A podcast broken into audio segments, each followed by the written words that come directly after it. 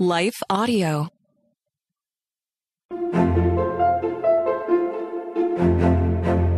Hello, friends. Welcome to Story Behind Podcast. This is the show for people who love hearing a good story and who believe the world could use more positivity. We're the team behind God Updates and GodTube, and we hope these weekly short stories will brighten your day.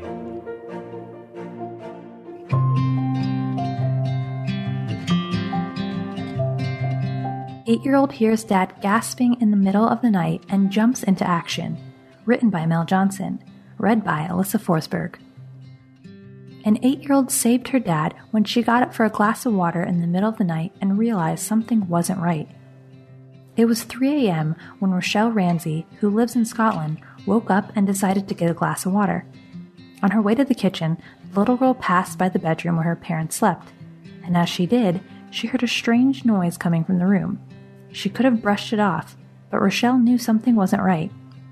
And because she trusted her instincts, the eight year old girl saved her dad. It turns out the noise Rochelle Ramsey heard coming from her parents' room was her dad, Chris Ramsey, gasping for air.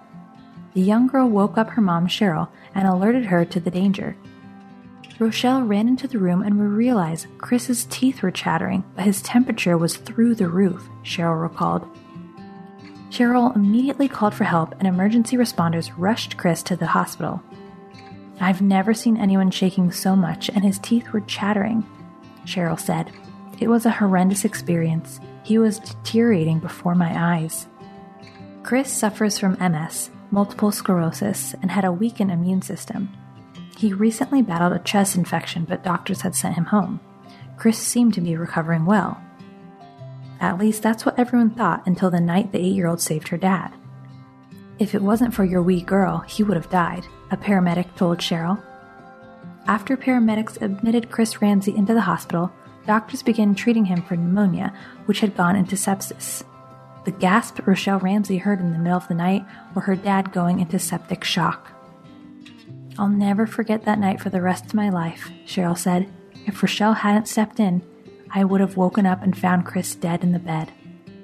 After three days in the hospital, doctors managed to get the sepsis under control. They sent Chris home, armed with some strong antibiotics and a good prognosis. But had eight year old Rochelle Ramsey not woken up and saved her dad, things would have turned out very differently. Some may consider Rochelle's 3 a.m. wake up coincidence, but it certainly seems like divine intervention to me.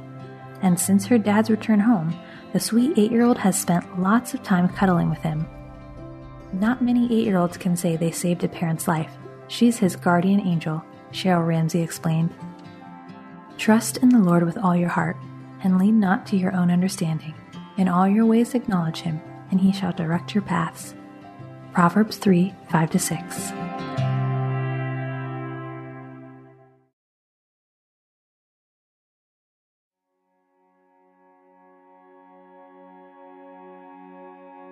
Nearly brain dead dad Scott Marr says his miraculous recovery is proof God is real. Written by Mel Johnson. Read by Alyssa Forsberg. Nebraska man T. Scott Marr knows God is real. Doctors had no hope for the nearly brain dead dad. In fact, he was supposed to die after they pulled the plug. Only he didn't.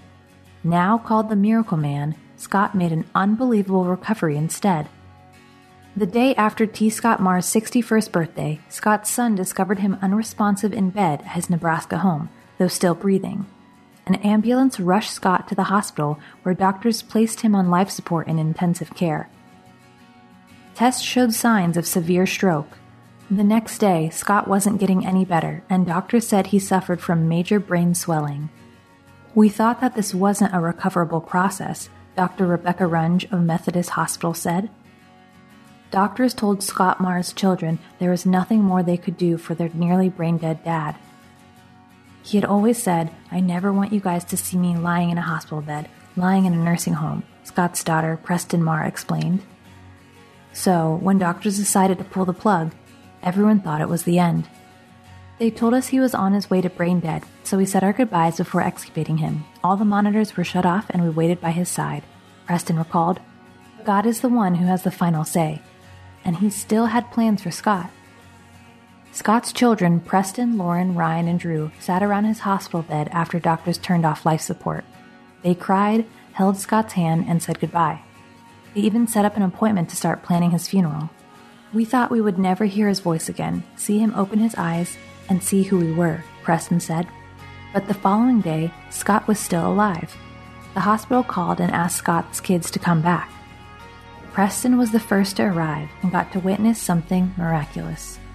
I went in just to talk to him like we have been this whole time, and I said, Hi, Dad, and he smiled at me, and I literally thought I was dreaming. It was the craziest moment ever, Preston Marr recalled.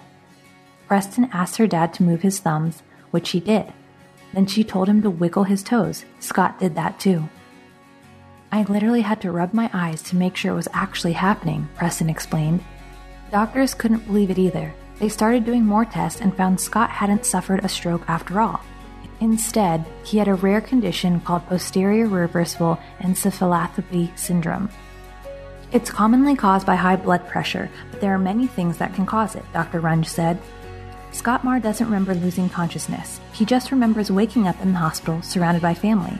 And Scott, now affectionately called the Miracle Man, knows he has his Heavenly Father to thank.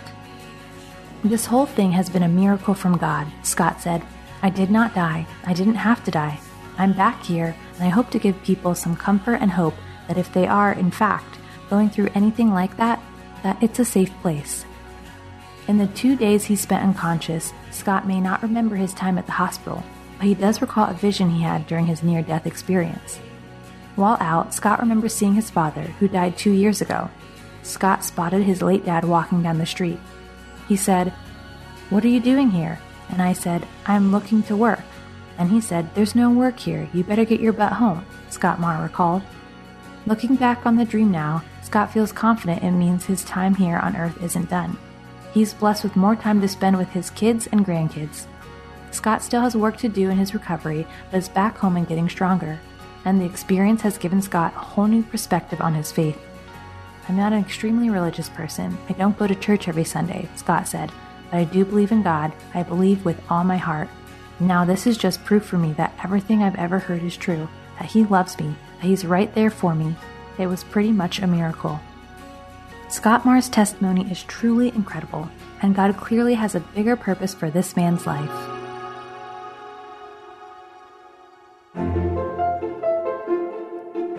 Thank you so much for listening to Story Behind Podcast. We're really glad you joined us for this week's story. To see photos and videos that may have been referenced in this episode, check out the links in the show notes. And if you enjoyed what you heard today, subscribe to our podcast and please tell a friend about us. We'd also love it if you'd rate us and leave us a review. It really does help more people find us. Story Behind is a Salem Web Network production.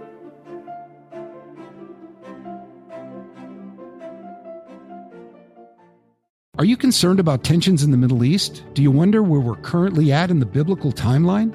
Are we really in the last days? Hi, everyone. I'm Dr. Carl Moeller with the Inside the Epicenter podcast.